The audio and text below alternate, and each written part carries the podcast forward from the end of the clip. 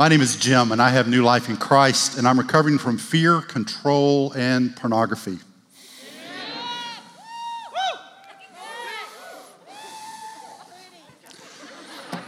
I awoke in February of two thousand eight. My wife of thirty-three years said she was done with the marriage. I hit bottom. I was devastated and crushed.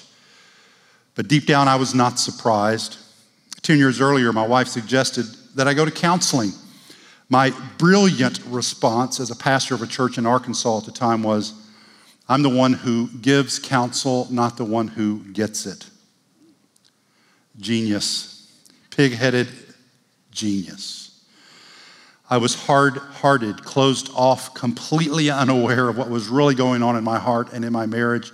So I responded, as I always did, with control and manipulation. It was subtle to me, but apparently not so subtle to my family. Staring at the reality that my marriage was over, I cried out to God that this marriage is broken, I am broken, and I can't fix it. I met with some Christian leaders, went to counseling, and joined Regent a few months later. Initially, in my desperation, I went for counseling and told him right up front that I did not trust my ability to be totally honest, transparent, or thorough. You see, I developed and honed skills crafted and forged over a lifetime that would prevent anyone, and I mean anyone, from getting too close. This is what it looked like. I would reveal what I wanted people to know, say what I wanted people to hear, show them the behavior I wanted them to see. I had no confidence that I would take this counseling any different. The counselor responded. He said he had a tool that would help. He, uh, with a gleam in his eye, he hooked me up to a polygraph machine. My guess was it was a placebo, but still, he used a lie detector to help me open up and truly be honest. But however, it was truly Regen. By God's grace, I began a journey with some wise believers that would come alongside and help me process this pick and mess. One author makes this observation. One of the really good gifts we can receive would be the ability to see where we are and how we got here, to see what causes and drives the responses that trip us up. God gave me that gracious gift in Regen. These Regen steps truly have allowed me to see my sinful nature and God's goodness all at the same time. And now I've been in Regen for over a decade. Looking back, I learned very quickly in life to wrongly assume that I was in control of my life, and I became the Lord of my life. The responsibility for my value, my worth, my significance, my esteem as an individual rested upon my shoulders. Fears and anxieties were my burden to bear and to carry. And as I grew up in church and later spent a lot of money on a theological education, I learned to trust God, to run the universe and all its details and processes, to move and sway the hearts of national leaders, to accomplish his plan and his purposes, to even touch the lives of others, to fulfill his will in their lives. But I did not trust him with me. When at the age of sixteen, my twenty-one-year-old brother was killed in a construction accident, I was able to trust God for what he was doing as far as his kingdom work, but not with how it felt in my heart and soul. I turned to the hollow comfort of pornography that I found in a friend's closet. This battle with pornography would come and go over the next thirty-five plus years. It was a fleshly way of trying to feel better. Pornography kept me from dealing with the fears of failure and rejection.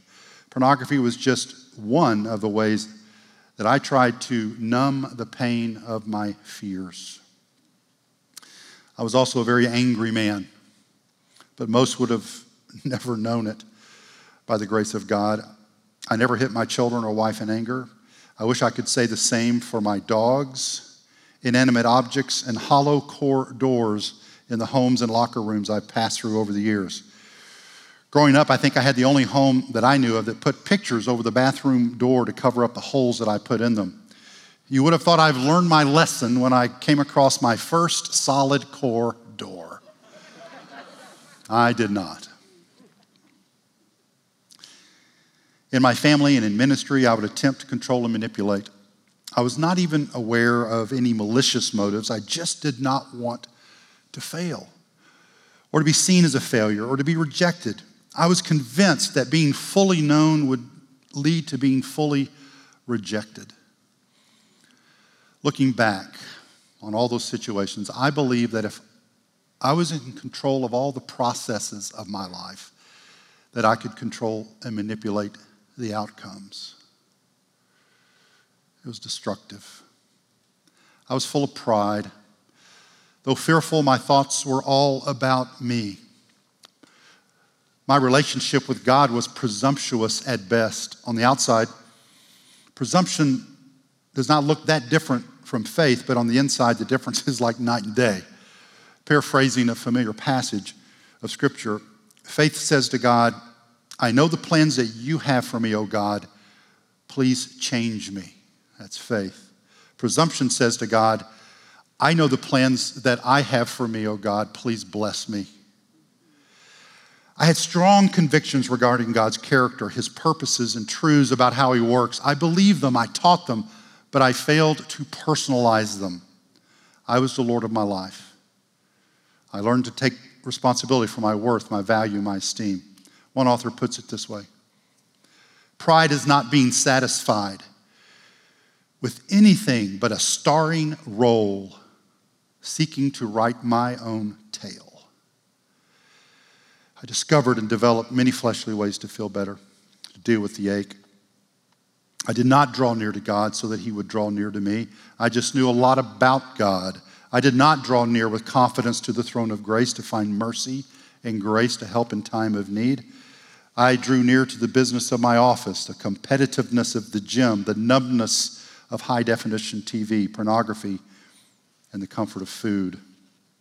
I did not trust God or others with me. In the words of one martyr of the faith, he said, I was more willing to enjoy the blessings of God with little interest in enjoying his person. As I was processing the events of my life with my brother-in-law, he made this statement to me, quote, faith is what happens on the other side of despair, unquote.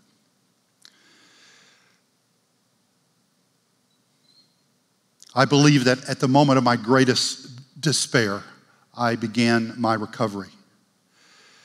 I can say with all the confidence I can muster that the greatest grace in my life was that God allowed me to be broken. I've heard brokenness defined this way, an awareness that I long to be the person I am not, and I cannot be without divine help. I pray daily, oh God, keep me aware, keep me broken, do your work in me because I can't do it. And God is answering that prayer slowly. The psalmist writes, it's good that I was afflicted so that I may learn your ways. And it is a slow process. In step five, it says, my struggle is actually a worship problem. Worship is a response to something that has captured my heart. For whatever I love most, I will think about. I will serve it. I will protect it. I will honor it. I will sacrifice for it. In other words, whatever gives me life will prove to be irresistible. Saint Augustine made this important statement. He said this in his book entitled Confessions. He stated that the cure for addiction and for every form of slavery to something other than God is trust in him. And if you've never put your faith and trust in Christ, tonight is a great time to do that. We must trust him. For those of us who have trusted Christ, the cure is worship. He wrote this in his book, Confessions. He said, how sweet all at once it was for me to be rid of those fruitless joys which I once feared to lose. You drove them from me. You who are true, the sovereign joy. You drove them from me and took their place. You who are sweeter than all pleasure. My prayer in this lifelong recovery is that I would enjoy God more than my sin. I pray that God would consume my heart, But before God could change my broken thinking and the chaos of my, of my life, God must change my heart. I'm going to say that again. Before God could change my broken thinking and the chaos of my life, God must change my heart. Change can start tonight. The past ten years in Regen started with God restoring my heart and changing the way I think about him and me. I pursued reconciliation with my ex-wife until she remarried recently. I was asked to lead and coach in a number of Regen groups, asked to join the staff at Watermark a while back on the community team. And this past year, married this smoking hot redhead. In retrospect, I would not trade the past ten years for anything. Remember, he said to me, faith is what happens on the other side of despair. Let me say to you, welcome to the other side. You're exactly where God wants you to be. My name is Jim. I have new life in Christ, and I'm recovering from fear and control and pornography.